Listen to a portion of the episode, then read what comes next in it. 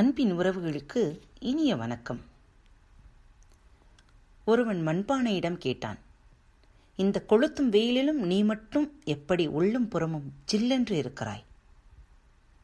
மண்பானை சொன்னது, எனது ஆரம்பமும் முடிவும் மண்தான் என்பது எனக்கு தெரியும். எவன் தன் தொடக்கத்தையும் முடிவையும் உணர்ந்திருக்கிறானோ அவன் ஏன் சூடாகப் போகிறான்? குளிர்ந்தேதான் இருப்பான் என்றது. நாமும் குளிர்ந்தே இருப்போம். இனிய நாள் இன்று தொடங்கட்டும். இன்று பழமொழிகளின் தொடர்ச்சி. களவும் கற்றுமர. களவும் கத்துமர என்பதுதான் உண்மையான பழமொழி. கத்து என்ற சொல்லுக்கு பொய் என்ற அர்த்தமும் உண்டு. களவும் பொய் சொல்வதையும் தவிர்த்துவிட்டு வாழ வேண்டும் என்பதையே வலியுறுத்தும் இந்த பழமொழி. சங்க இலக்கியங்களில் அக வாழ்க்கையை இரண்டு விதமாக பிரித்துச் சொல்வார்கள். களவு வாழ்க்கை, கற்பு வாழ்க்கை என்று. அந்த இரண்டும் காதல் வாழ்க்கையும் திருமண வாழ்க்கையையும் குறிக்கும். திருக்குறளில் கூட களவியல், கற்பியல் என்ற அதிகாரங்கள் உண்டு. ஆகையால் இங்கு களவு என்பது காதல் வாழ்க்கையை குறிக்கும். காதல் வாழ்க்கையை கடந்து இல்லற வாழ்க்கைக்குள் நுழைய வேண்டும் என்பதை சொல்லும் பொருளிலும் இந்த பழமொழியை நாம் எடுத்துக்கொள்ளலாம். கோத்திரம் அறிந்து பெண் கொடு, பாத்திரம் அறிந்து பிச்சையிடு. இது மன்னர் பரம்பரையில் வந்தவர்கள், வள்ளல்கள் ஆகியோருக்காக சொல்லப்பட்ட பழமொழி. உண்மையில் அது கோத்திரம் அறிந்து பெண் கொடு, பாத்திரம் அறிந்து பிச்சையிடு என்று இருக்க வேண்டும். கோத்திரம் அறிந்து பெண் கொடு என்றால் அரசனுடைய திறமை அறிந்து பெண்ணை கொடு என்ற அர்த்தம்.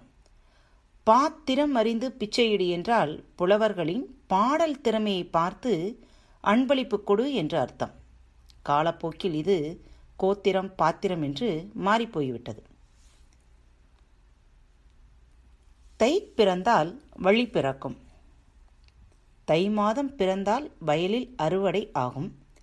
உழவர்கள் கையில் செல்வம் புரளும். வாழ்க்கை செழிக்கும் என்பது நாம் நேரடியாக புரிந்து கொள்ளக்கூடிய பொருள். இந்த பழமொழிக்கு மேலும் சில அர்த்தங்கள் உண்டு. வயக்காட்டில் விளைந்திருக்கும் நெல்மணிகள் முழு வளர்ச்சி அடையும் போது அவை வரப்புகளில் சாய்ந்து கிடக்கும். அப்போது வரப்புகளில் நடப்பதற்கு வழி இருக்காது. தை மாதம் அறுவடையான பின் மீண்டும் வரப்புகளில் நடப்பதற்கு பாதைகள் கிடைக்கும். இதற்காகவும் இந்த பழமொழியை சொல்லலாம். புண்பட்ட மனதை புகைவிட்டு ஆத்து. புண்பட்ட மனதை புகைவிட்டு ஆத்து. பழமொழி ஒருவரை நல்வழிப்படுத்துமே தவிர தீய வழியை ஒருபோதும் காட்டாது. மனம் புண்பட்டால் புகைப்பிடிக்க வேண்டும் என்பது போல அனைவரும் அர்த்தம் புரிந்து கொள்ளுகிறார்கள். உண்மையான அர்த்தம் அதுவல்ல. புண்பட்ட மனதை புக விட்டு ஆற்று என்பதுதான் உண்மையான பழமொழி.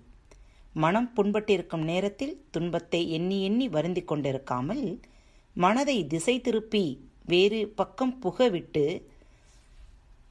அந்த துன்பத்தை போக்கிக் கொள்ள வேண்டும் என்பதுதான் இப்பழமொழியின் உண்மையான விளக்கம்.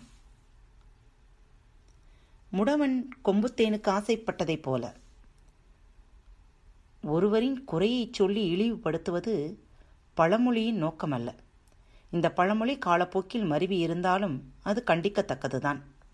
உண்மையான பழமொழி முயலான் கொம்பு தேனுக்கு ஆசைப்பட்டதைப் போல என்பதுதான்.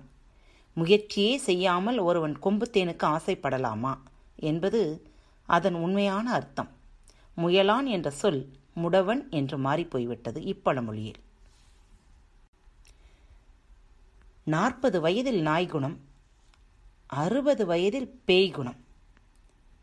இந்த பழமொழி உண்மை என்றால் நமது நாட்டை ஆளும் அரசியல்வாதிகள் அனைவரும் என்ன குணம் கொண்டவர்களாக இருக்க வேண்டும் என்பதை நீங்கள் அறிவீர்கள்.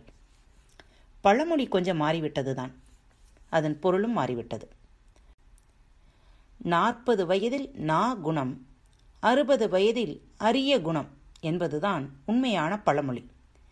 நாற்பது வயதை எட்டியவர்களுக்கு உலக அறிவு நிறைய இருக்கும். அவர் பேச்சில் உறுதி இருக்கும், நாவன்மை நிரம்பி இருக்கும். அதனை குறிப்பிடுவதற்குத்தான் நாற்பது வயதில் நா குணம். அறுபது வயதை கடந்தவர்கள் அனுபவ அறிவில் திளைத்திருப்பார்கள். வெறும் ஏட்டில் எழுத்தில் வரும் அறிவு அல்ல அது. அந்த அரிய அனுபவத்தை குறிப்பிடும் விதமாக சொல்லப்பட்டதுதான் அறுபது வயதில் அரிய குணம். இனிமேல் யாரையும் நாற்பது வயதில் நாய்குணம் என்றும் அறுபது வயதில் பேய் குணம் என்றும் சொல்லாதீர்கள். ஏனென்றால் நம்மில் சில பேர் அந்த வயதை எட்டி பிடிக்க காத்துக்கொண்டிருக்கிறோம். இந்த நாள் இனிய நாளாக அமைய நல்வாழ்த்துகள். இப்படிக்கு உங்கள் அன்பு தோழி. அன்பு நேயர்களே, பாரத் வலையொலி பக்கத்தை தேர்ந்தெடுத்து கேட்டுக்கொண்டிருக்கும் ஒவ்வொருவருக்கும் எனது சிறந்தாழ்ந்த நன்றிகளும் வாழ்த்துக்களும். இப்பகுதியில் இடம்பெறும் நிகழ்ச்சிகள் உங்களுக்கு பிடித்திருந்தால் உங்கள் நண்பர் மற்றும் தோழியருடன் பகிர்ந்து கொள்ளுங்கள். மறவாமல் ரிவ்யூ பாக்ஸில் எழுதி அனுப்புங்கள். ரிவ்யூ பாக்ஸில் நீங்கள் எழுதும் ஒவ்வொரு எழுத்துக்களும் எங்களது பாரத் வலையொலி பக்கத்தின் படிகள் என்பதை மறந்துவிடாதீர்கள். முடிந்தவரை ரிவ்யூ எழுதுங்கள். நன்றி, வணக்கம். இப்படிக்கு உங்கள் அன்பு தோழி.